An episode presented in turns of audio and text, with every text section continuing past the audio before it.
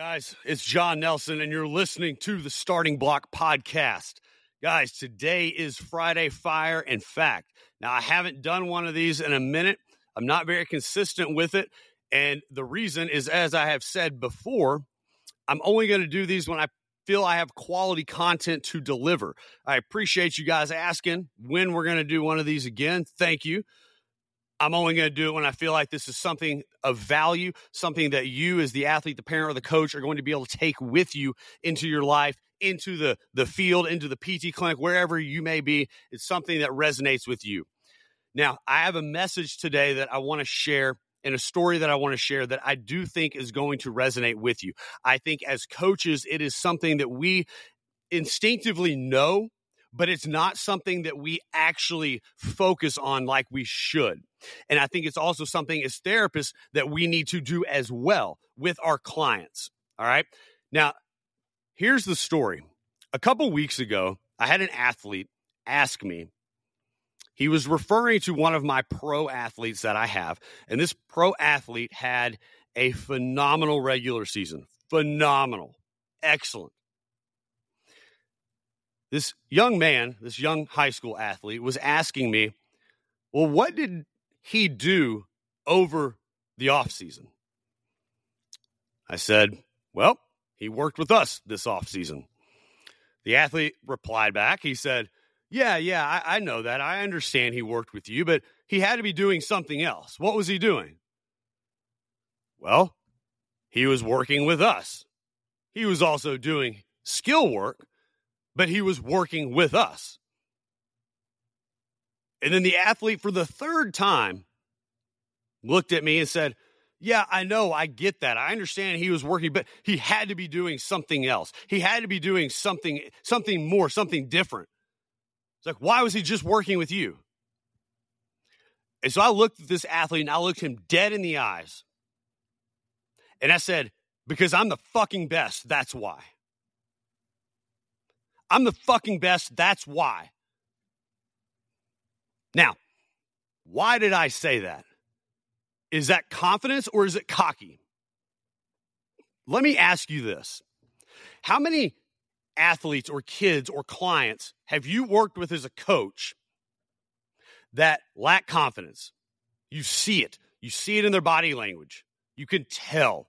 You can feel the energy. They lack confidence. Or if you're an athlete listening to this, how many of your teammates, and maybe it's you, how many of your teammates lack confidence? They always stand in the back, right? Their shoulders are, you know, rounded forward. They look down. They don't go all, they, they just, they hold back just a little bit. They won't let it all out. By the way, that's a sign of confidence. Just to let it go and 100% balls to the wall. How many athletes know teammates like that? Okay. So you see, this resonates with everybody. Confidence is king. And as coaches, we have to build confidence in our athletes. As therapists, as mentors, we have to build confidence in the people that we work with. Confidence is king, especially in a society that is trying to tear us down, that does not want us to win, that does not like us to share our wins. It is not okay to be average. We need to have confidence to take pride in what we do. But there's a difference between confidence and cocky. Now, what I said to this young man may come across as cocky, but it's not. It's confident, and it's confident because the intent was correct. And that intent is dictated by four elements that I'm going to give you right now. And that if these four elements aren't present, if you make some type of statement like that, or you're trying to help somebody understand what you can help them do, talk about your resume, whatever it is, then yes, it is going to be arrogant. It's going to be very egotistical because the intent is wrong. Those four elements. Number one, I've got the resume to back it up. Now, yeah, that is a little prideful, yes, but I've got the resume to back up that statement.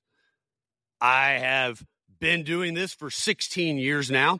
When most people in this industry can't build a book of business, the fitness and strength conditioning industry has an insanely high turnover rate. And that's because people aren't willing to put the work in to build their book of business. It's too hard for them. They quit when it gets tough. I've won an Olympic gold medal. I have multiple draft picks across the board in different sports. I've I've had multiple high school kids get drafted, baseball players be drafted out of high school and signed. I think I've got like seven ish, something like that, guys playing in the MLB or the farm system right now. And I'm in Collierville, Tennessee. I'm in a small mid major market. Memphis is a mid major market. I'm outside of Memphis. I'm not even in the city. I'm a small town guy. But I've busted my ass to build a resume to help people. Now that is a little cocky or prideful in itself, but it's just the facts of the matter. And when it's fact, it's just fact. That's it. That's all you can say. It's the facts. Now, number two, I have humility. Now, it may not sound like I have humility, but hear me out here. I know that I am not the best. But, John, you said you're the best. Now you're saying you're not. I know I'm not the best, but in my heart, in my soul, in my mind, I am the best. There is nobody better than me. Nobody has my skill set. But I know I'm not the best. There are people that I have learned from that are better than me. Most of them have been on this show. Ryan Paul, new athlete. Ryan's taught me a ton. Ryan's better than me. Facts. David Buer, just on the show, better than me. Facts. Dr. J, one of my mentors as well, better than me. Facts. But guess what? I will continue to push to get to their level and accomplish what they have accomplished. And by the way, if I don't push as hard as I can, that is a dishonor to them. And that's something that you young coaches, as you're coming up, if you have somebody willing to help you, you better bust your ass for them. Because I guarantee you, if they don't see you working, they're not going to teach you. I know, I know I'm the same way. But I'm humble enough to know that there are better coaches out there than me, and that is okay. I am not special. There's nothing unique about me whatsoever. I have to work for everything that I have. I was told to drop out of high school. I'm not a smart person. It just is what it is. But I have a work ethic and I will not quit but I'm humble enough to know that if I don't work as hard as I possibly can, I'm not going to make it. So that's number two. Number three, don't be a success zombie. Now, that's something that Andy Frisella talked about for many years. And I'd encourage you to go check out some of that information. But here's essentially the summary.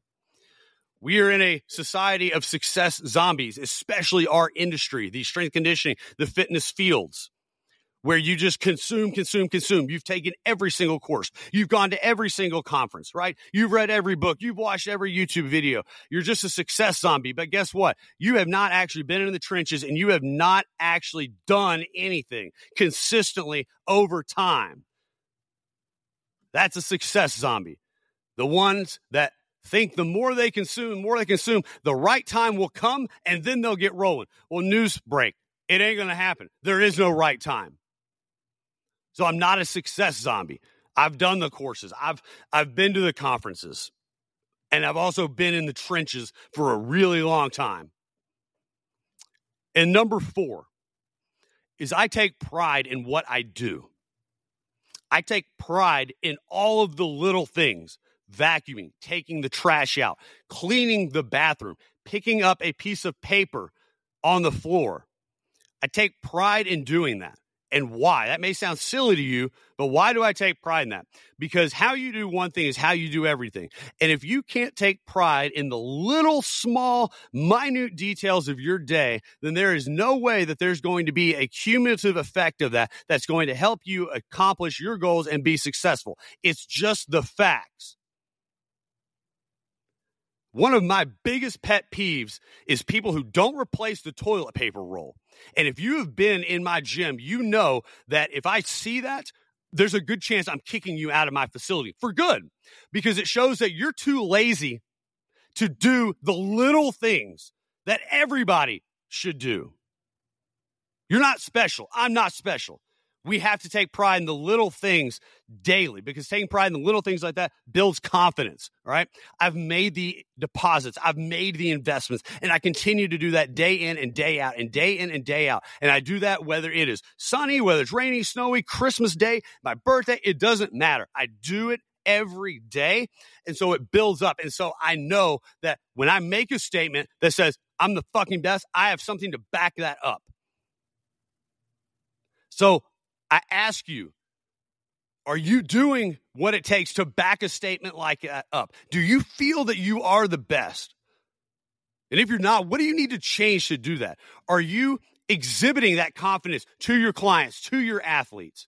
Are you helping them grow, helping them get better? Because in our society today, we need to win. People need to feel like there's hope and that they can win. And you being confident in what you do will help that. And that helps change society and that helps change our country. Confidence is king, guys. Remember that. Have a great weekend.